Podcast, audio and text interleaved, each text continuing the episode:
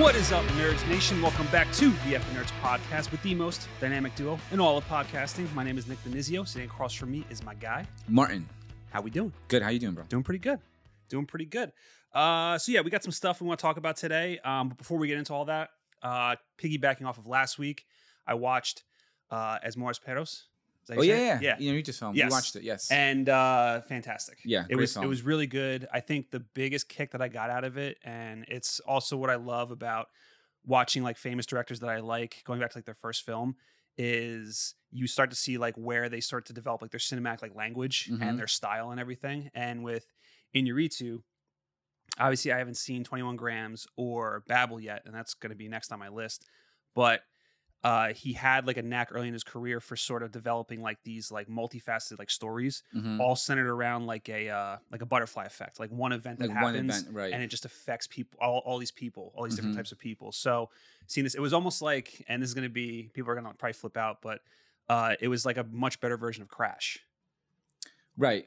Um, you know? Because I mean, and I like Crash, but a lot of people hate Crash. People think that Crash is one of like the worst Best Picture winners of all time. well, it's because what was it up against that year? Didn't Uh, have Brokeback Mountain, Brokeback Mountain. That That was was- that- sideways also. Sideways, yeah, yeah, yeah, Yeah, yeah, a- I- a lot of much better films. Right. Yeah. That's that was like one of like if you want to kind of call it that was one of like the uh, more well known earlier indie steals. of, Yes, like the, yeah, and that was big too. Yeah. Like when Crash won, everyone was shocked. yeah. I mean, it had an all star cast. Brandon It did. Fraser. Brendan Fraser, uh, yeah. You know, it was a. I, I love Crash. I think the film. I do too. I really like Yeah. Crash too, but a lot of people hate it. Uh, that's weird. Yeah, I That's guess weird. I guess because they feel like I it's, do uh, know. I do remember there was backlash in the sense of like it shouldn't deserve to win, mhm. but I thought it was an incredible film. I you think know? people thought it was a little, uh, I guess, too broad on its terms of like dealing with racism and things like that. You know what I mean? Like it wasn't genuine. So you can say it's ahead of its time. maybe ahead that's of what its you could time. say. Maybe ahead of its time. That's what you could say. Absolutely. Um, but yeah, but Amoris Paris really, really loved it. Really enjoyed it. Uh, it was one of those movies too that left me wanting more. Like like the old guy. Like I want to know what happens. Like obviously he Mm-hmm. just goes off and he walks somewhere, but it's like I'm like where does he go? What does he do? Like Mhm. it just but it left me with that feeling. Uh, and the first the first chunk of it, the first story centered around like the dog fighting. That was the one that really that, like that was probably my, my favorite. That, yeah, that with one Oct- really uh, with Octavio yes that one mhm. really hooked me. and Susana. Yes. Yeah, yeah. Well, Well, that that's bitch like, left him. Yeah. hey man, he Octavio was way in over his head, man. Nah, man. I I, I mean, I, uh, what's what was the name of the girl? Susana. Susanna. Yeah. Like I felt bad for her, man. hmm just had these just toxic dudes all around her, just fucking having their way with her. I was like, God damn it, man, this girl needs help. Like, you need to get out of Yeah, there. you got it exactly. but we're gonna go to your drunk mom. Yeah, Fuck. exactly, yeah. God damn it. Poor Susanna. But that's that's what I loved about it, though, because like Inuritu really showed like the struggle of like these people and like you know where where they are and how they they feel trapped and there's nothing they could do. Like the brother Yeah. was basically robbing banks and Mm-hmm. you know it's just like well, how, Inuichi does that a lot. He likes to keep it as almost natural as possible. Mhm. Yeah, he that's something that he's that's kind of been sort of true throughout his um throughout his filmography. But yeah, I love that film. Um, I've been telling you about it for a really long Mm-hmm. time. Uh, it translates to "loves a bitch." yes When you think about like Octavio and Susana, when you think about um, the, the the next couple that are- yes, yeah Mm-hmm. yeah, yeah, like leaving his wife for his new chick, only for it to go sideways, and then the love for the dogs. yeah, uh, you know, oh and- my god And also the scene at the very end when he leaves the voicemail for his daughter is very Mhm. emotional. Ah, dude that that that scene killed me. Yeah, it's a That very scene emotional killed scene. It's a really great film if anyone Yeah. hasn't seen it. And there's also um for there's a great story behind it. Uh, because that was essentially that story is the reason that um that's how Guillermo and Inarritu met. yes Uh Inarritu was doing was making this film. He at this point Cuarón was pretty well established in Hollywood. Mhm. Um Guillermo was also established making films, but he wasn't really as mainstream at like as mainstream yet. But you know, Inarritu reached out to Cuarón to kind of help him with the movie and there was a talk from 2017 i believe it was a british talk at the british film expo and Quran talks about how he had originally seen the film like he had seen like the first cut Yeah. and he was like dude this is not good like it was not a good film so inarritu went back to make a lot of changes to it and while he was making those changes that's when guillermo that's when he met guillermo Mhm. he talks about how guillermo just showed up at his house started eating everything in his fridge and they were just making they just like pretty much edited the movie together wow um, and that would be eventually became the final cut. And then Quran talks about how when he saw the final cut, he was like, "Holy shit, yeah this is so different than when I." Seen I almost wonder before." what that first cut looked like too, because I feel like well, that- according to Guillermo, it's eight minutes long. it's eight minutes long. and I told you there but, is. the- but does, doesn't E three he did, he says no. He goes it's not. Yeah, And he Guillermo says goes not. "It a- absolutely. He's like, I is, yeah." have the Guillermo says I have the original VHS. Uh-huh. It's 100 percent eight minutes longer. But I even told you there is one scene that I know is missing Mhm. with the dogs when they're growling at each other. Like, I Right. vividly remember when the guy leaves, um, what's the dog's name again? Coffee. Like he like, starts growling and barking at the other dog. So like Right. it almost sets it up. Yes. So it was already edited down for whatever streaming service. I mean, you it's very saw. possible there's other versions. I mean, how many times have you seen a movie like on TV and it's like, I vaguely remember there being extra scenes in here and there's not. Like, there's Mhm. definitely like alternate versions of stuff But it's very true to what you said though, because 20, 21 grams is also like that. centered Um, around one specific event. Yeah, and it's also a Yeah. car accident. Uh-huh. Um, I don't want to get spoilers away, but it's also centered around a car accident. Babel, same thing, but centered around Kate Blanchett getting shot Mhm. because that affects everything. right. Even going back to like what's going on in Mexico, and uh, and yeah, and Inarritu he just has like a way of um, kind of capturing like really. I kind of hate saying it this way, but like really raw moments. Mhm. Um, even though I'm not a crazy fan for Babel, there's a scene where they pretty much have to like es- like cross the Mexican border. They get stopped. It's also Gal Bernal Garcia who's Yep. in it, but they pretty much get stopped by like You mean um, of, of Werewolf by Night fame? yeah this fucking this motherfucker. And it goes, wow, she left him like she left him the uh the gu- my guy from Werewolf by Night. I'm like Werewolf, by- you're a guy from Were-" I'm like put some. That's the movie that you remember him from? Put some respect. You know what that was like? That was like in There's something about Mary when she Yes. was like, "Oh, I got canceled with what's his name," and he's like, "What's his name?" Oh God, that reminds me. I have to call and cancel with what's his face. What's his face? That's what that's what that was like. I'm like, you better put some fucking respect on his name, bro. Warren's like, I do a podcast with a retard. I know. My real passion is my hobby. Really? What's that? I work with retards. we got I got Nick here. He's a mongrel. You're a He's in- mongrel. Gotta get him out of the cage. but um, but yeah, there's that scene when they're like crossing the Mexican border, and it's a very super like intense scene. Um, that like that's always my takeaway from that film. I remember just being like very floored when I saw that. But Uh, you know what's funny too? I was also reading about uh, I was reading about Inuritu and you know his his early careers and stuff, and it was funny that the second story, iced coffee. Ice Coffee, yeah, uh, the second story in um, Amoris Perros deals with the guy who is a graphic designer. And uh, Inuritu himself was a graphic designer as well. He did that for a little bit before he got And he into, makes like, a brief cameo in the he movie. does make it as one of those guys, so that's really funny. But just going back to you know talking about like his early career and who he worked with, uh, I, his his screenwriter for those three movies, 'cause I guess they call it like the Death Trilogy between Mm-hmm. that movie Twenty One Grams and Babel. Uh, apparently, they had a falling out when they were making Babel, yeah. and f- and it's funny too because they said Babel was like his most ambitious and his most grueling film to make at that point, and it's funny how it's sort of like it came out in like the film as well because the film isn't as uh, as you would say as strong as Twenty One Grams or as Amoris Yeah. Perros. Well, actually, to be honest, I don't think because when you follow Inarritu's filmography, I don't. Twenty One Grams is, is good. It's a fine film, whatever. Yeah, Um, but it does trickle down a lot because I don't think while Twenty One Grams is fine, and Babel, I'm not the craziest fan of. None, neither of them capture that ma- that same magic that Amor Perros does. Mhm, like yeah. it's not even close. right. So, um, and then he did Beautiful, which even though got Javier Bardem his Oscar, I also didn't think it was that great of a film. I don't think he really bounced back until he did like Birdman.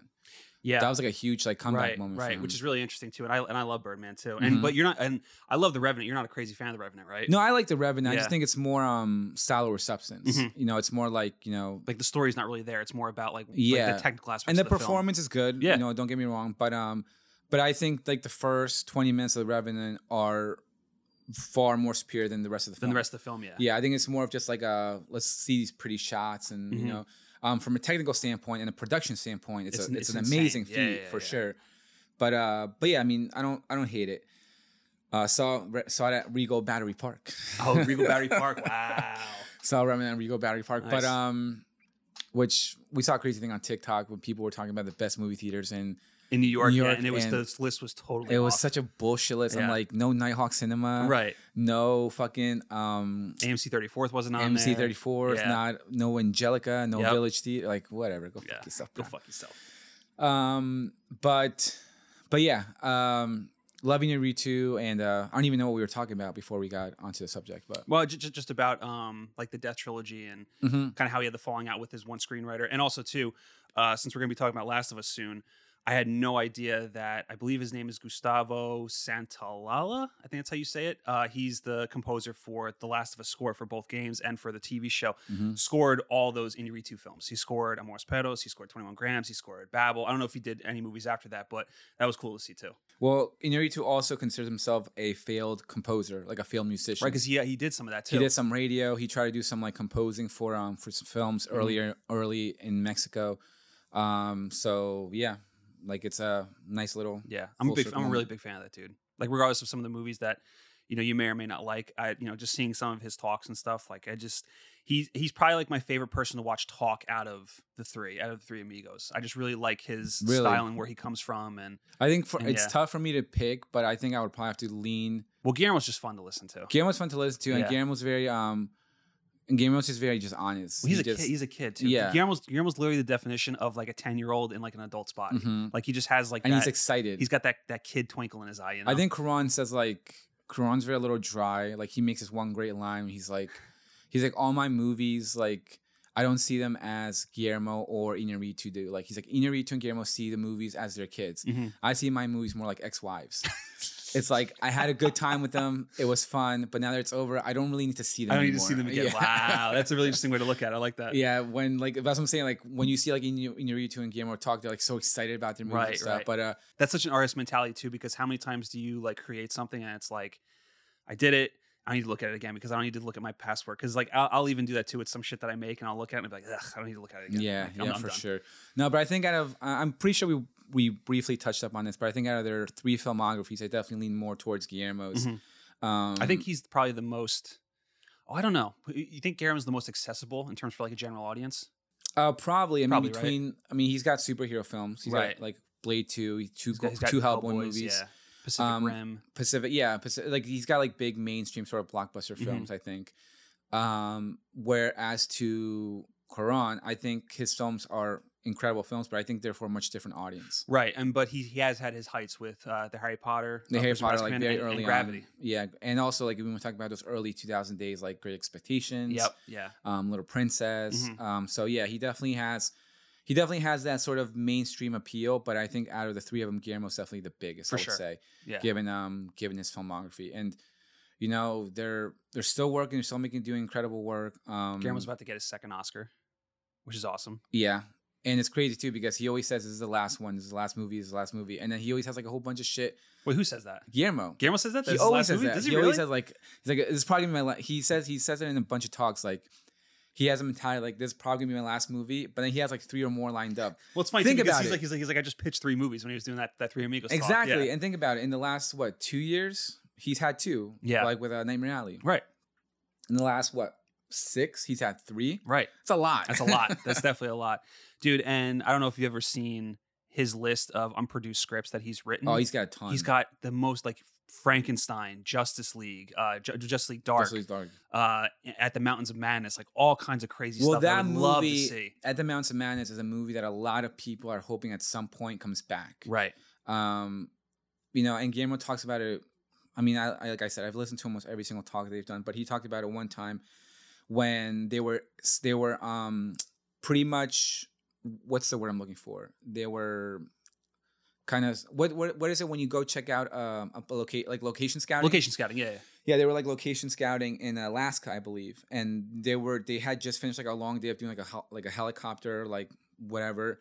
And he said when he got back, um, one of his producers was like, "Hey, the studio's on the line," and right away he knew that the movie was going to be canceled. Wow. And he said that he didn't even get upset. what was He- the reason for budgetary concerns? Or or you I'm don't not remember why entirely. they I can't really canned it? remember, but he says that when that stuff like that happens, he's like, "I don't get upset. I Mm-hmm. don't get mad. I just look at it as great practice." Okay. So he said he's like he just he's like I just turned around to my crew and I was like, all right guys, great practice. We'll do it better on the next one. Right. And you know what, too, man? I hate to say it, but a movie like that, especially in nowadays, I feel like the only way it's going to happen is if like Netflix says, "Hey, we'll give you this, well, this, there's this been much money." there's and been we'll just go like do it." um like concept f- video right. like oh, concept he- oh, he, footage. he made he made footage. yeah, of it? and there's like a Okay. really really great like sort of um concept sequence when there's like a guy on some like ice mountain and then this fucking creature. It's like a spider looking God, I creature. love that shit. it's like half humanoid, half spider comes Yeah. um, and it's like comes and like attacks him. oh my god. It's very very Guillermo. Yeah.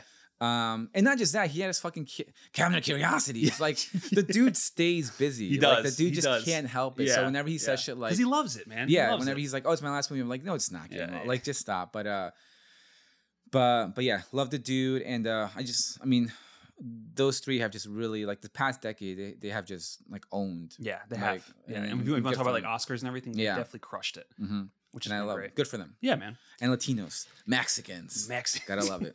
All right, let's talk Last of Us. We are just past Last of Us episode two, Infected. Uh, just a quick little recap. We have Tess, Joel, and Ellie uh, made it out of the quarantine zone, the QZ, and they sort of took shelter uh, overnight in one of uh, one of the broken down buildings. And you know they're kind of going back and forth because they found out that Ellie is immune.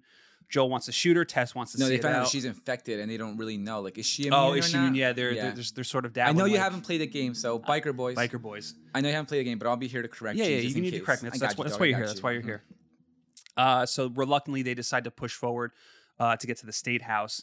Along the way, uh, encounter some clickers, which we'll talk about.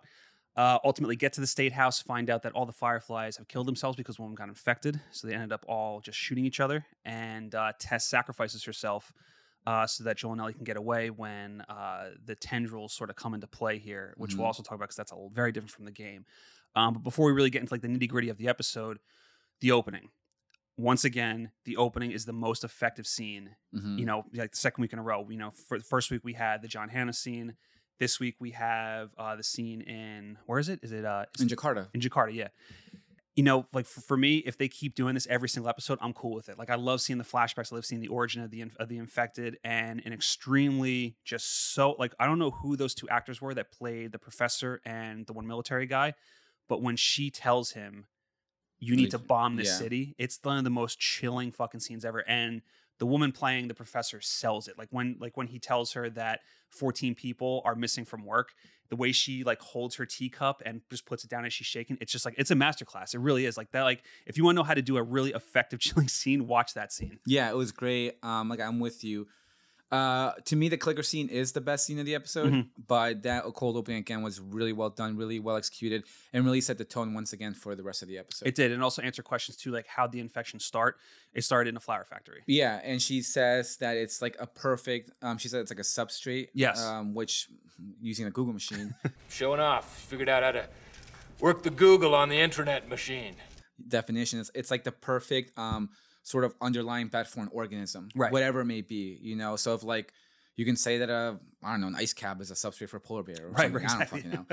but she's like, yeah, well, that's like a perfect place for this for like an organism to maybe evolve and grow and Mutate, mutate yeah. possibly, yeah, which is eventually going to happen. You Right. know, you're gonna have some weird fungus growth, and you're gonna have a fucking bat Mm-hmm. come out of nowhere, bite the fungus, and then next thing you know, we're having Last of Us uh, real life. Um, Yeah, but it- yeah, If, if people don't realize COVID, COVID is like the cold opening for uh for what's about to happen to us. it's the only amount of time. Baby. yeah, But um, but yes, I uh, I thought the cold opening was great. I thought overall the um the episode again was just it was a good episode, Mhm. really well acted. Really enjoyed um the interaction between the three actors. And then yeah, once we finally get to that clicker scene, where which is really the climax of the episode, I was like, yeah, this is fucking dope. yeah, it's awesome. And the the way they did the clickers is like you couldn't have done a better job. Like in Mhm. terms of translating from game to to screen, so perfect. I'm pretty sure the people playing the clickers were the motion capture artists for the video game. So the fact they got them in here was just smart. And the uh No, they said in the um after episode that they hired oh, they hired people. they hired Oh, okay. um like movement actors, whatever that is, Mhm. but who were big fans of the game, gotcha. so they knew how the clickers moved. ah, okay, that's Yeah, that's, yeah. that's that's really cool. Mhm. Uh, yeah, and then the uh the prosthetic work, man, like the makeup effects and everything was just Yeah. so good. I'm glad I'm glad they took that route instead of doing like some sort of like CG like mix of, of Mhm. things because it just looks so much better being practical. Uh, yeah, and then just for just overall, uh, the, the thing that I think I really took away from this episode, and this is where it sort of got a little bit better from the game, is the relationship between Joel, Tess, and Ellie because in the game you don't really get the sense of where Ellie's sort of gravitating towards, whether it's Joel or uh, or Tess, but you see it very clearly here that you know Joel's very cold towards Ellie because he doesn't trust her, whereas Tess is sort of looking at Ellie as having some sort of like hope, Mhm. you know, of, of to what she could possibly be and, and- redemption for all and, the bad shit. and they've done. redemption ab- absolutely and you know you could also see ellie sort of gravitating towards tess just in some of the little, little interactions that they have which makes the ending a little bit like that much more heartbreaking because when Tess goes, Ellie is sort of left with Joel, who doesn't give a fuck about her. So she's like, she feels left alone too. And not for nothing, man. You know, they they really put emphasis on Ellie being like a, a smart ass and trying to act like tough, like in like this this very like horrific world. But she sees real quick how horrific the world is when they're not even out for a day and Tess is already gone. Yeah. Like, like I, I was thinking about that too. I was like, holy shit. I was like, these guys haven't even been out for a day. Tess already didn't make it, and now they have to like go somewhere else because the state house was a bust. Right. Like that to me is crazy. So I love how they really just crafted this episode and how they put emphasis on like how brutal this world can be in such a short amount of time. right. And she was, al- but she was also questioning that. She's like, why aren't we being like mobbed? Mm. You know. So like, she clearly doesn't really have an idea of what the world is like. Yeah. She was asking all the questions, like, are they Right. true that some use radar, like stuff like that. Yeah, yeah, yeah. Um, so now, she, like you said, she's now finally experiencing it and getting a real sort of taste of what it's like.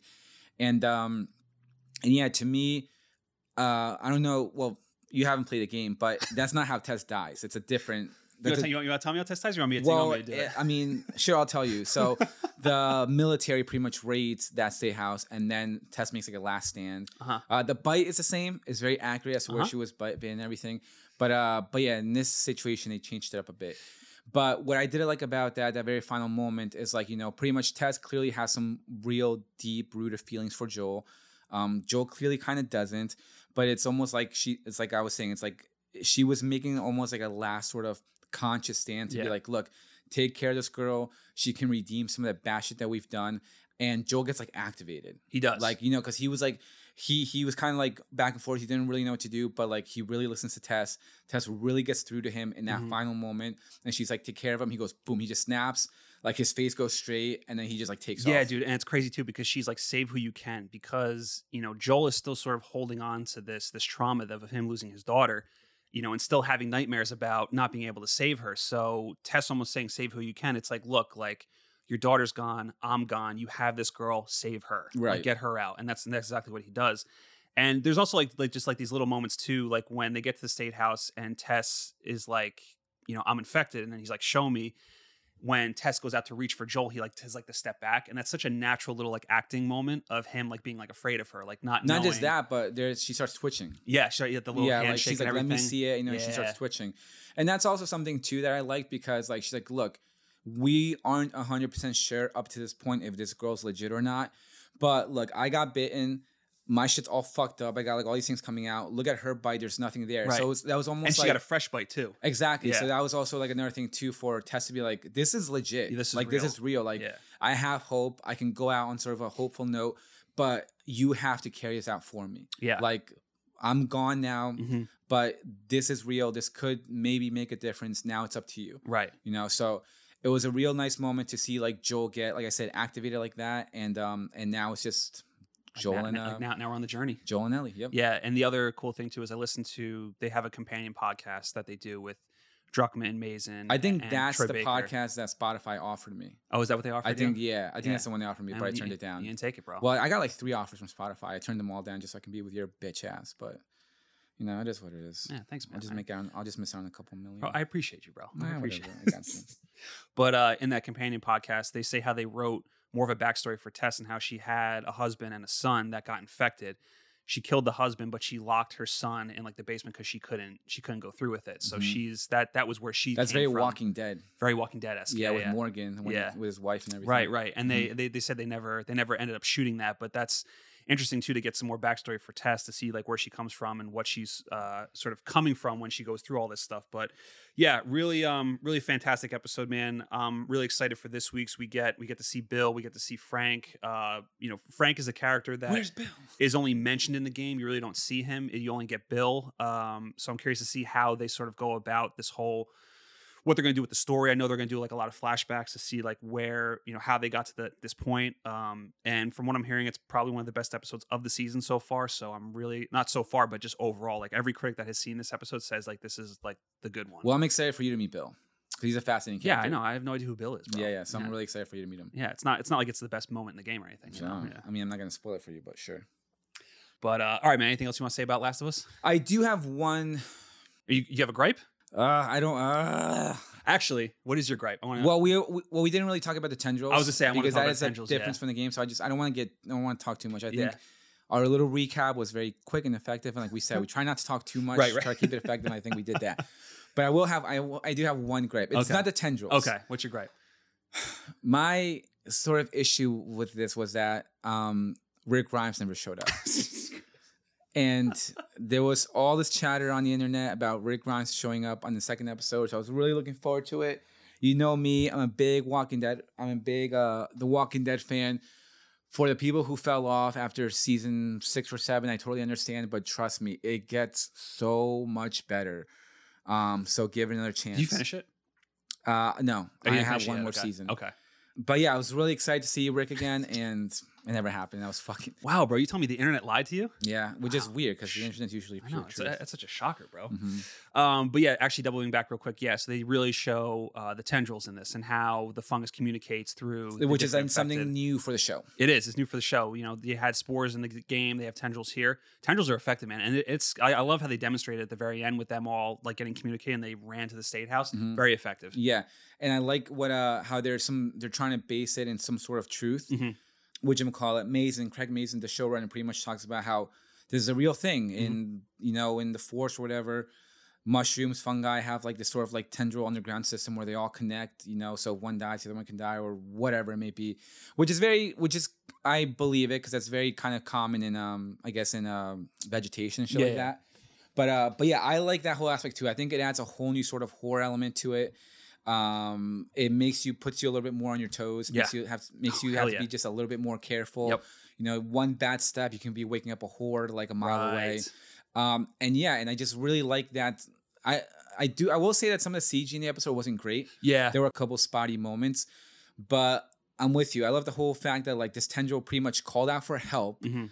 which again is terrifying. Yes. That's like a, that, that's like like this whole thing. That's like a really like good horror element to it. Um, just all them being like some sort of hive mind connected. Now, don't give me some like hive mind bullshit where you take out one ultimate tendril, they all die. They all die. Yeah, don't no, give me any I- of that. I don't think they're gonna but do that, yeah. This sort of like minor hive mind where they're all connected is is great. And then just yeah, like we said, just like you took one out. This thing calls for help, and then we just get a fucking swarm. Yeah. And there's that shot of like the one, um, the one like kind of uh zombie, whatever, like waking up as all of them are running. Right. It's a real I am legend type Yeah, of yeah, shit. very I'm much like, so. Yeah, good stuff. Yeah, and then we get that disgusting kiss with Tess. bro, that kiss made me horny. Yeah.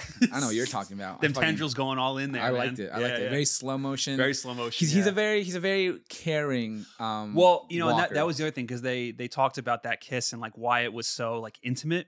a lot of tongue. and they said, uh, you know, it, it- it is a living organism, and they said if Tess had resisted, then uh, the infected would have been hostile towards her. But Mm-hmm. because she was almost like accepting of it, Uh huh. it was very like delicate with her in order to like infect her. So I was like, oh, Mhm. that's that's interesting. That's It was interesting. very it was very Buffalo Bill. It's very. I'm gonna come over here just very quickly and La, call la, it. just- la, la, la. Yeah, yeah, yeah. and uh and yeah, but uh nice uh nice last moment heroic stand from Tess. yeah, definitely for sure. And can't wait to see what we get this week and just just going forward. And season two get, did get announced. Season Yes, two, season it's two is been official. confirmed. It has been Mhm. confirmed. Not so not just that, but there's also questionable whether there's gonna be a third game. Yes. So- yeah, and we could delve into season two, but I think I'd rather just wait until the series is over to really like speculate as to what's going to happen with season two because part two is such a complex, ambitious game that I'm sure they'll find a way because you know Craig Mazin at this point has has shown his stripes in terms of him being a very capable writer. Uh, and producer of, of things because now with Chernobyl and now with this and then Druckman too who obviously made the games but uh, and directed this episode. and directed this episode. He did a very good job. Uh, but it's going to be interesting to see how they tackle part two because part two has a lot of moving parts. A lot okay, Of, okay, okay. No, I'm just I'm just saying I'm not going to go into it, but but you know a lot, lot of flashbacks, a uh, lot of uh, different character perspectives that, Mm-hmm. that you have to go through. So I could see it being like a two season like ordeal, which which is fine. But Yeah. like I said, like when when this when this season ends, then we'll get into that all that good stuff. Mhm. Um, but yeah, so other than Last of Us, bro, um, the other thing I wanted to talk to you about was yesterday I was listening to the Daft Punk Tron Legacy score at the gym. This is going to be quite a ride.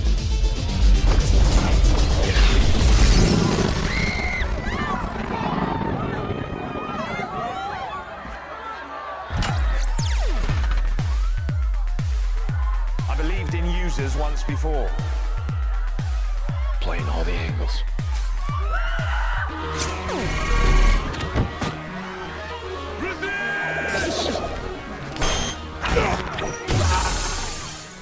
which is fantastic. It's a great. It's a great soundtrack. A great soundtrack, and it got me to thinking Great OST. what other famous uh, musicians or artists have done movie scores, Mhm. and looked it up. And there's like a laundry list from Yeah. from 1960s all the way to now. There's been Yeah. so many different people. I think. uh, I think a real noticeable one, notable one of our sort of generation, is Mhm. probably like Trent Reznor. yeah, Trent Reznor's I probably think the he's biggest probably one. like yeah, he's the one that him and kinda- Atticus Ross. Who I think Atticus- Atticus Ross isn't he also a part of Nine Inch Nails? Atticus Ross. I'm not sure. Yeah. that I don't know, but yeah, obviously Nine Right. Inch Nails, Trent Reznor. he's definitely been a big one and it got me to looking like what are some of the best what is what are some people saying obviously like in terms of like more recent you have arcade fire that did her Mhm. um karen o did where the wild things are Mhm. um the one that was absent and i was a little upset and it got me to thinking because i consider this probably to be one of the most underappreciated soundtracks of the last like 10 years maybe is m83 for oblivion i didn't For see Oblivion. yeah i didn't see m83 doing the well, the oblivion thing sou- I anywhere think the problem is I don't think a lot of people care for Oblivion. oh, i love oblivion Yeah, and then uh, but it was, it was also then with uh, what was it Susan? What's her name? Susan? Uh, not Susan Sarandon. Oh, the one that the one that collaborates with them on the last song. Mhm. Yeah, I can't remember what her name is, but um, but yeah, no, I'm I'm with you. It's a it's a good it's a good soundtrack, but the problem is is just I just think the movie. Because since the movie kind of went under the radar, no one cared for it. It kind of it reflect. No one's gonna go back to listen to like a, a score from like a movie that. dude, no one I cares about. I do. Yeah, but I that's, do. That's just you. But you know, it's it's it's a very uh, um, like Tron also wasn't the best movie, but Tron like people go back and watch like. Well, it's, scenes it's from also Tron. because it's Daft Punk too. Yeah, and but Yeah. no, but I'm saying like I go back sometimes and watch some of the racing sequences from Tron, but I never. Oh, see, I love Tron though. I've never see, gone see, back Tr- to Tron, watch- Tron was one of those movies, and this is where the streaming era has sort of gotten rid of this. But you know, there are always movies that you used to see once, and then it's like, ah, I didn't care for it, and then you catch it on TV, and then you catch it Mm-hmm. on TV again and again and again. You keep watching it, and then that's what happened to me with Tron. Like, I like I yeah, saw no, I I, saw- like Tron. I don't have an s- issue with I it. saw yeah. Tron in theaters, didn't didn't care for it too much. Thought it was okay, and then kept catching it on TV. It was on like Stars or something. And I kept Yeah. watching it, watching, watching. And the more times I watched it, the more I liked it. Now I fucking love. Tron yeah, no, Legacy. Tron's one of those movies that I downloaded. Um, Okay. this was like v- during my big downloading era, like in the late 2000s, early 2010s, Mm-hmm. when I was just downloading mil- uh, movies left and right, and giving my computer aids. Um, back in my day, kids, you, you don't you don't know how what it was like, but um, yeah, but I just think I just don't think people care too much for Oblivion to really even look into Well, who made the pe- fucking pe- score. People should go back to it because M83 did a fantastic job Mm-hmm. with that. They they got really creative with that with that soundtrack. I think the biggest knock against it is because it's funny too because we're talking about Tron Legacy and Oblivion, both directed by Joseph Kaczynski. Mhm. You know, so who who took the idea of saying, "Hey, ha- let's have Daft Punk do the soundtrack for that," came over here and says, "Let's get M83 to do the soundtrack for this." So I just I love him for that that alone, but. Um, they got really creative with it, man. There's there's there's one piece of score where they have dueling drums. The scene where Tom Cruise fights his clone, they're they, they're doing dueling drums uh, for, for the score for it. And it's so That's fucking such cool. a cra- crazy statement that you say. I know, right? Tom Cruise fights his clone. Kaczynski's been very Kaczynski's like before Maverick was very ambitious. He Like, was. he was always swinging for the fences, and good for him. Um, I really enjoyed his uh, his talk that he did. Um, his with uh, Ryan Johnson. yeah, his- yeah. His, uh, what was it Variety or whatever? it Yeah, was, Directors on directors on Directors. directors. Yeah. It, was, it was a really good talk, but uh, but you know, I'm with you. It's good music, but I just think unfortunately the movie kind of just um. Right. Well, t- t- that's why it probably is. It gets my Honestly, I think you're the only person I know who likes Oblivion. I'm not. I'm not even kidding. the Volik's Oblivion too. Oh, Duvall Yeah, too. Duvall likes Oh, Oblivion too, interesting, yeah. interesting. But he doesn't like Maverick. He doesn't like Maverick. He, think, he, But he thinks, he thinks it's good, not great. Yeah, That- I, that's did, what he I didn't says. care for Oblivion, and Edge of Tomorrow suffered because of that. It did suffer that, Edge of Tom- unfortunately. yeah, And I just people, tomorrow- and- and- people and- saw the trailer for Edge of Tomorrow and they thought it was another Oblivion. Yeah. but Edge of Tomorrow is I fantastic. It's just an Tomorrow incredible is, is film. fantastic. It's a superior movie for sure. Do you have a uh, do you have a favorite like artist that's done a movie soundtrack? Uh, Do you have like one that you go to at all, or, n- or not really? If it's like uh, no, I think when it comes to soundtracks, um, I lean more towards actual composers Okay. than I do um, than I do artists. Even, like even the Arcade Fire music for her, I thought some of that stuff was good, but it's not something that I That you go back and like re-listen. yeah to, go back and really, I think. Um, I think a lot of Marco Beltrami because just growing up, like a lot of like you know like Sydney's Lament and stuff like that Yeah, yeah, from Scream, yeah. which we talked about recently. But um, Marco Beltrami is fantastic, dude. He's, he's Yeah. I think he's a little underappreciated. Like some of his scores, like the score he did for 310 to Yuma, the score he did for Logan. Obviously, he works with uh with James Mangold a ton. Mm-hmm. I wonder uh no, he's not doing Indiana Jones, John Williams is. Um but yeah, but he's he's Where was he's- Ferrari was was that that, that wasn't was- ramen. no, that was- that- Beltrami, that was right? Beltrami too, yeah. Right, but the the last the last um because ramen Ju- Jawadi did Iron Man 2. He did. Uh, and there's a score in Iron Man 2 that sounds almost identical to the Ford vs Ferrari soundtrack. It's Oh, like, really? It's, the- it's the last one. It's um, I think it was like the last lap of Le Mans or something like that. I think that's Mm-hmm. Yeah. what it's called. Um, that's almost like identical to the first flight score from Ramin Djawadi Interesting. for Iron Man 2. I remember just Yeah. like I'm like, hmm, Where have I heard this? Before? where have I heard this before? that always drives me with the fucking wall, and I'm just like, where have I heard it? Like Yeah. kind of like another good. Um, I have like just two quick uh, uh, examples too. The end of the town Yes. is literally the Finding Nemo score. right. Remember that? It is. It definitely It's is. li- it's the- One hundred percent. It's like almost beat for beat the um, Finding Nemo score, and then there's another one. It's the opening score of uh, of Swamp Thing, the DC show Swamp Thing, Mhm. um, which sounded a lot like uh, the Quiet Place. ah The Quiet, yes. like so, g- g- look up the Quiet Place score, and which I think is also Beltrami, isn't it? Doesn't Beltrami do Quiet Place? uh, I'm not. I know Tyler um Tyler Bates. Bates does the Swamp Thing score. I'm not sure if Okay. he does. Uh, no, I think Mo- I think Beltrami does. I think he does do the Quiet Place score. So yeah. that's two Beltramis Yeah. on this duplicity list. Beltrami, what are you doing here, baby? Are I you- know. Are you ripping off some of these uh some of these people? What's going on It now? is. It is Beltrami. I just looked it up. Yeah. Huh. Interesting. Are you gonna tell me Beltrami did the town too? no, he definitely did the town. That'd be crazy if actually that would wasn't, be like, that would be crazy. out Yeah, here yeah. just ripping people off. But uh, yeah. Um. All right. So other than other than that, do you have? Because I was thinking about this too. Like, you know, in thinking that the Oblivion score is a very underappreciated movie soundtrack that I don't think gets enough love. Do you have like an underappreciated like score that you think is not like revered? You know what I mean? Like anything that's like Hans Zimmer, or John Williams. I mean, I can just do a quick, you know, we can fast forward this a few moments later. A few moments later. Okay, we're back. Yeah. I got right off the bat, I got a great one that I know you're gonna love. okay. Almost anything that Steve Jablonsky has done with Michael Bay. Oh fuck yes. Like, fuck yes. Come on, bro. Like whether Dude. it's any of the Transformer stuff, The Yeah. Island, The Island. My name Oh is Lincoln. God, the My, name, is Lincoln, score. The Lincoln. My name is Lincoln score is Yes, incredible. Yes. Um, Dude, a lot of the uh, Transformer music. what is it? The, the first one was is Scorponok. That one is like balls to the wall. Fucking that, that that to me is like the one of the best like gym songs you, you Mhm. could listen to. And then from Dark of the Moon, it's our fight, which you can't find on Spotify. You have to listen to on fucking YouTube. That's the one where Optimus fucking comes in, and it's that slutty Oh, yeah. one shot of him ripping people Optimus! up. Yes, Yeah. Yeah, it's a Love great it. score. Oh my god, that's that's, a great natural score. pre workout. It's And natural then pre. if you want to get like a little more emotional, Tessa for the Yes, fourth film. for the fourth Tessa film. has an incredible score. Um, another guy too that is kind of like a little underappreciated is Clint Mansell. yes, I think Clint Mansell's great. Um, he did some um, he did some uh, Black Mirror music, Mm-hmm. and one of the best Black Mirror episodes, the San Junipero episode with uh with Gugan Bathara and um, what's her face from Blade Runner twenty forty nine and Terminator, oh um, um, T- Mackenzie Davis. Mackenzie Davis. Yes. her name? Yes. yeah, yeah. And Mackenzie Davis, like they um Wait, did, didn't he do? Did he do Sunshine? yes Yeah, he did Sunshine, right? yeah. He did Sunshine. He did the. I think he did Danny the Boyle's Fountain. movie. Yeah, I Yeah. think he did the Fountain. Uh, he did Suicide Squad. He he finally came back because he was gone for a long time. Mm-hmm. He did the soundtrack for the Suicide Squad, and he's doing Guardians Three. Um, another one who is extremely underrated, who also happens to be an editor. Oh, John Ottoman. John Ottman. John Ottoman. Yeah. Yeah, Ottman. Uh, oh, it's Ottman. Yeah, Okay. the uh the Xavier Hope score is probably Days of Future it Past. might be a top ten score. Mm-hmm. Is it top 10 Maybe score? top five score. I'm not even kidding. Like that score was, is- wasn't that on like your Spotify Wrapped as one of your like most listened? yeah, to that songs? one Yeah. year. That um that's an incredible score. Um other sort of like underlying uh just kind of people who go under the radar is um the Kyle Dixon and Michael Stein for um Oh, Stranger Things. Stranger Things, Oh, they do a yes, lot of great so- music. So good. And other than that, really, one that I just want to quickly shout out is Christopher Drake. I think Christopher Drake Oh my does God. incredible. He does a lot of Absolutely, games bro. Mm-hmm. for. He does a lot of music for video games. Um, but his score for The Dark Knight Returns, Part One and Part Two, The animated film. yeah. film, Phenomenal. great shit. Yeah, I was gonna Really say good if, stuff. if you've played any of the Arkham games, he did these scores for all of them, and all those scores are amazing. Mm-hmm. But yeah, definitely. Uh, Jablonski's one who is just. Inc- I don't think Jablonski is talked about enough. Enough, but he does um incredible work. Yeah, it's kind of Incredible. unfortunate too because he, uh, you know, he works with Michael Bay a lot, and not, not all Michael Bay movies are received well. And usually, people sort of pick up. I mean, there there's some people that I've seen that give him a shout out for doing those scores, but Mhm. because the movies are not good, he normally like flies under the radar. But yeah, he uh, he's he's very good. Yeah, and then you have like your your mainstreamers like Junkie. Oh, of course, yeah. Junkies great. Hans obviously.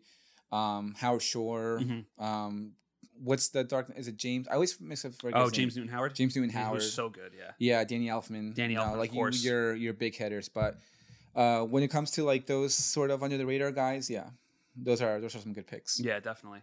Um, and I guess the last thing I'll ask you too is is just thinking on like that score subject. Do you have like a favorite score from the last like ten years or so? Is there one that you always kind of like go back to or like revisit? Because like for me, I would say like you, you mentioned Junkie, like Mad Max Fury Road. Yeah, I think, I think the, that, um, that that score front to back is just phenomenal. Not the fact, just- the fact it didn't get an Oscar nomination is bullshit. What's it called? Um, Brother in Arms. Brother in Arms. Yeah, Yeah. Brother in Arms. Yep. Not just that, but the truck sequence, the um, with the uh, with the bikers, with that, that's- sequence. That's Brother in Arms. Yeah, that, sequence. whole no, but I'm sequence, talking yeah. about that oh, scene that in sequence, general. Yeah, I think that scene in general is like a masterclass in filmmaking. yeah. Everything about that scene. The editing, the, the, editing, shots, the yeah. shots, Yep, yep. the the shot, um, the shot, um, what's the word I'm looking for? The composition. No, well, you- well, yes, but the shot when you pick one, the shot, um, Selection? selection. Yeah, yeah, yeah. I knew it was. I knew. Okay, When you- English when is you- not my when you first pick- language. English is not my first language. I knew it ended in shun. And I was Shin, like, yeah. I kept going back to like um shot location. I'm like, it's not Not shot location. location. What's the other word that ends in shun? That's not Asian Yeah. um yeah the shot selection for that i think i think was incredible like that that scene Mm-hmm. like i said like if we put that scene in, like a capsule and the aliens watch it Right. you know they're like huh these guys aren't that bad maybe, know, and we, won't- that- maybe that- we won't kill them That's also one of those movies too. Like you know, maybe one day we'll ask like ask this question, but it's like you know, if you were living on a desert island, what's the one movie you take with you? hmm Fury Road would be up there. that yeah F- yeah i don't know if i can take just one You can't take just one. no no because at the end of the day it's like There's too many. yeah there's, there's there's too many if i'm gonna be lonely too i need something with tits yeah. so it's probably gonna be something a I need little something to get me through it. yeah, so it's probably gonna be something a little bit more throwback since you don't show tits anymore. But um, but yeah, that's a that's a good one. Um, what another one? Uh, t- okay, so top ten score of the last decade. Well, okay, I go back to a lot of twenty forty nine because I think uh, honestly it's a lot of Zimmer, Mm-hmm. Yeah. a lot of uh, a lot of Interstellar, a lot of twenty forty I nine. mean, Interstellar's phenomenal. uh Uh-huh. his Inception score is also phenomenal. I mean, Dun- Inception's Dun- good. Dunkirk is great, uh, and then Dune. Dune, yeah, him but doing Dune, Dune. Dune, something to be honest, Dune is one that I haven't really listened to that much. I Really, mean, I enjoy listening to it, but it's Yeah. not one that I revisit. they do revisit back, Dune go yeah. back to yeah, yeah. yeah. I think Mesa for me is a Mesa one gets me. Um, Yeah. That's from 2049. Uh, obviously, the Cornfield Chase, STAY Stay, No Time for Caution. Yep.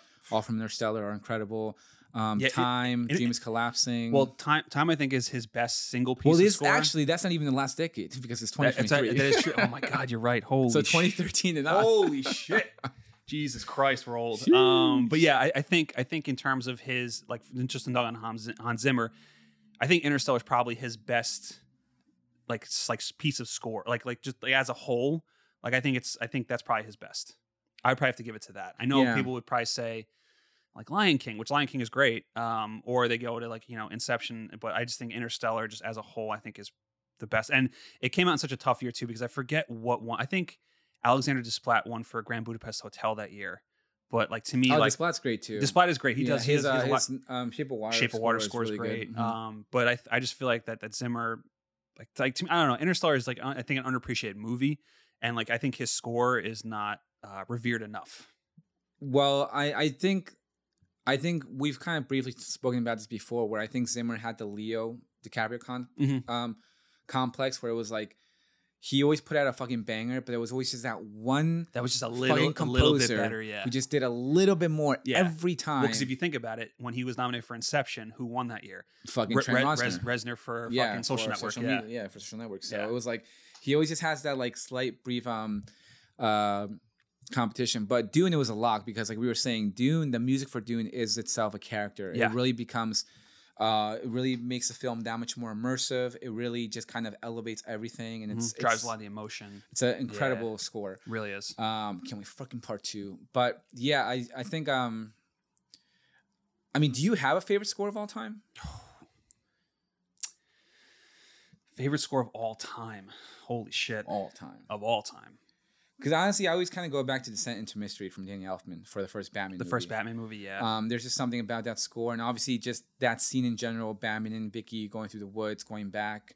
that know. that was probably like one of the more like prominent scores that like has just been burned into my head that I, you Mm-hmm. know, it's it's like it's it's iconic. You know what I mean? And, and you're always gonna recognize it when you hear it. What Descent into Mystery? Well, just, not just just the Batman theme. Oh You- yeah, you- yeah. you- The, just Elfman, the, the Elfman, Elfman, the Elfman theme, yeah, Batman yeah, theme, but not yeah. the Scent of Mystery. Not the Scent I of don't Mystery. Think, yeah, I think if you were to play, I don't think anyone would really catch Pro- that. probably not. Yeah. Um, and there's a great, there's that great moment in Dark Knight Rises where it's super reminiscent of Descent into Mystery when you know right after they fight the goons on the roof and Bane comes out and then Batman and Catwoman are going through the city Mhm. and then like you have like the close-ups of them on in the Batwing yeah. and it's like you have like that eerie music. Ah, yeah, it's yeah, very yeah. Descent into Mystery-ish. Not the music itself, but the scene itself is Mhm. very reminiscent of that. I mean, if you want to talk about uh, re- like just single pieces of score that I constantly like revisit, which would probably say is probably like my favorite. Uh, it's Time by Hans Zimmer, and then it's the Spider-Man Two opening titles, Oh my god, which is just Elfman. like like to me like in terms of, like like I think Elfman. Is, Well, the thing about Elfman is Elfman, ki- like- like Elfman was our gen, like He our was. growing up, he like was generation, he absolutely yeah. was because he did so many movies. I mean, that was when Tim Burton was at his peak. Mhm. Elfman did so much of that stuff. The Simpsons, obviously. Like, there's so many pieces of score that he's been a part of. Uh, and then also, too, he probably counts as uh, a musician that's also a composer because he's got his own band, too. Yeah, he's a fucking rock star. he's a rock star. Yeah. and he's jacked. yeah, seeing him at Coachella, just his shirt off, and he's all Yeah. tatted up and shit. It's like, Jesus Christ, Elfman. God Uh, damn. he just comes out here just fucking, just shirtless. yeah, shredded. fucking awesome, Yeah. awesome. Whoa, God damn. take it easy, pal. lot How's of your sh- mother? A lot of shit going on. Uh, but yeah, so it probably it probably be those two. I mean, there's there's a, there's a ton more because I have like you, man. I have my own like scores playlist. I just have Mhm. filled up with all kinds of shit. Yeah. You know. And whenever I hear like a good score, I'm always like, oh, what is it? What is it? Shazam it right away, like trying to uh, get it. Yeah. Um, but yeah, I think recently. Um, Also, also the John Williams score for Superman, the opening opening titles for Superman. yeah, but I don't even. I mean, that's iconic, but That I don't is even listen iconic. to it. I know I don't listen. That's to it. not that's not something that you're But- just uh, talking but- out of your but- ass but- now. But I do. I am talking my ass. I'm uh, yeah. Uh, but I do love it though. I do love that that score. But I honestly, I prefer I prefer Man of Steel more than I do Williams. yeah, the Williams first music. flight, the first, first flight score, I definitely prefer. phenomenal. But again, that's our generation. That is our generation. You yeah. know, so I um, gravitate to more like I probably gravitate to more modern stuff. I'm more of like a like I like the big drums like that Zimmer does. So that's that's usually like where I'm at with. Uh, with well, I score. mean, the splat too for uh, Isle of Dogs. oh yeah, Was Isle that of Dogs was that the is great. splat? That was the splat. Yeah, like Yeah. the drums. splat, I and- think does all Wes Anderson stuff. Yeah, um, which actually, dude, oh my god, man, I I fucking love Wes Anderson. I say I tell you this all the I time. know you tell me this all the time. but I, I really do. I rewatched Grand Budapest the other day, and Grand that Budapest is amazing. and that you just want to talk about like we talk we always talk about like stylistic directors Mm-hmm. you know like edgar wright is definitely one of them um in terms of the way they direct they edit they cut they Where it's like they have such a distinct style. You know for a fact distinct vision who it is. yeah what it was with wes you automatically Oh, know who it is absolutely, you know yeah. whether it's the fucking colors whether those it's the pastel use colors. those pastels color whether it's it's the use of like practical like whether it's miniatures or Mhm. drawings or things like that and his sets like look fake, but they Mhm. work. exactly You know what I mean?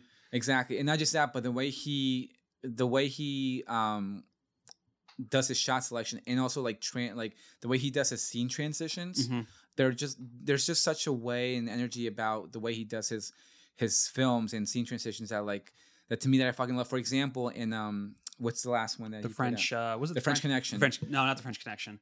uh, the French Dispatch. I'm French sorry. Dispatch, yeah, French yeah. Dispatch, not French Connection. Gene It's a Hackman. long time ago. Yeah.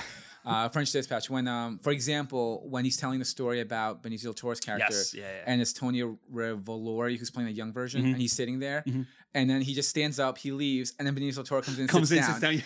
and that's like that's the eight. it- it's not twenty years later. Right, it's not right. thirty years It's later. just that right It's not there. a time Yeah. jump or anything. Like that's how we're. It's like he's like this. is how I'm going to show you that he aged all He this aged, yeah. time. It almost teaches you like a play. It's almost like watching a play. yeah in a way. For and, it's some always, of and his there's stuff. Mm-hmm. always a narration and everything um always for the most part uses the same the same characters like like um edward norton's uh appearance on the train in, in grand budapest cracks me up every fucking time dude. Ralph Fiennes crushes that role in that movie too. Oh, He's yeah. so fucking good. Like when Edward Norton confronts him,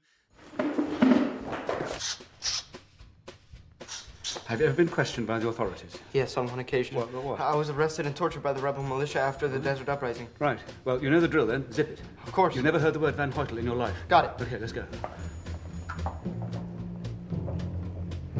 How may we serve you, gentlemen? Ah, Inspector Hancock. By order of the Commissioner of Police, Subroca Province, I hereby place you under arrest for the murder of Madame Celine Villeneuve de Goffin Taxis. I knew there was something fishy. We never got the cause of death. She's been murdered. And you think I did it. Hey! that shit cracks me up. He's like, you probably don't remember. He's like, I remember you very well. no, my favorite scene with with I go to Ralph bed Fi- with all my friends. yeah, uh, with Ralph Fiennes and that is when he's doing when they're doing the uh, the montage of how he gets along with all like the older woman who stays at the hotel. Yeah. And then you just cut to like the final shot and it's just him getting like a blowjob from the mirror from like some like old lady. Right. It just fucking cracks me up. But yeah, um, yeah, I, I just I love Wes Anderson. I really like every every single time I go back and I, like French Dispatch. I wasn't crazy about the last story, but the first two with both Owen Wilson and Benicio del Toro Yeah. like I was just watching and I was just like, oh my god, like there's just few, there's a few handful directors, like maybe no more than like maybe f- ten. That's like even a high number. When I'm watching the movie, and I'm just like, I fucking love Like you're like this is this is whoever- cinema. yeah. This Like we're is watching cinema, last yeah. night in Soho in theaters. Uh-huh. I'm like, I fucking love Edgar Edgar Wright. Wright, yeah. You know, same thing. I'm watching Wes Anderson. I fucking love what like this is like. You're Yeah. watching. You're like, this is why you're here. This is why you paid the money to Mm-hmm. see this person's art, and it's worth it because you fucking love this Yes. person. And it's so good. I Yeah. love Wes Anderson. That's how it goes, man. But yeah, the splat, going back to scores, um, for the most part, all the things that they collaborate on are usually great. Yeah, absolutely too. Mm-hmm. Uh, yeah, and then before we wrap this up, uh, we did mention M83. We are going to go see them this year, which you know, going all the way back to our concert talk, man. My first time. For yeah, it's your first time, Mm-hmm. which is great. I get to experience a concert with Martin where he hasn't actually seen this artist before. Yeah, uh, it's gonna be my first time seeing them. They haven't been, uh, they haven't had a show in New York since 2016. So it's gonna be. They've had like two albums since then. Um, but fun story about M83. They're the they're the reason I got Spotify.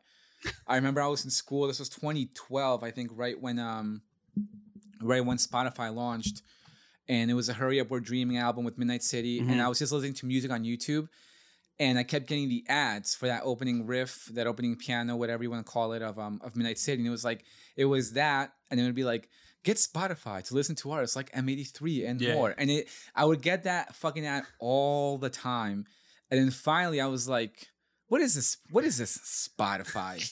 so I clicked on the ad and I downloaded it, and I can show you like my first song ever added Uh-huh. was Midnight City. Wow.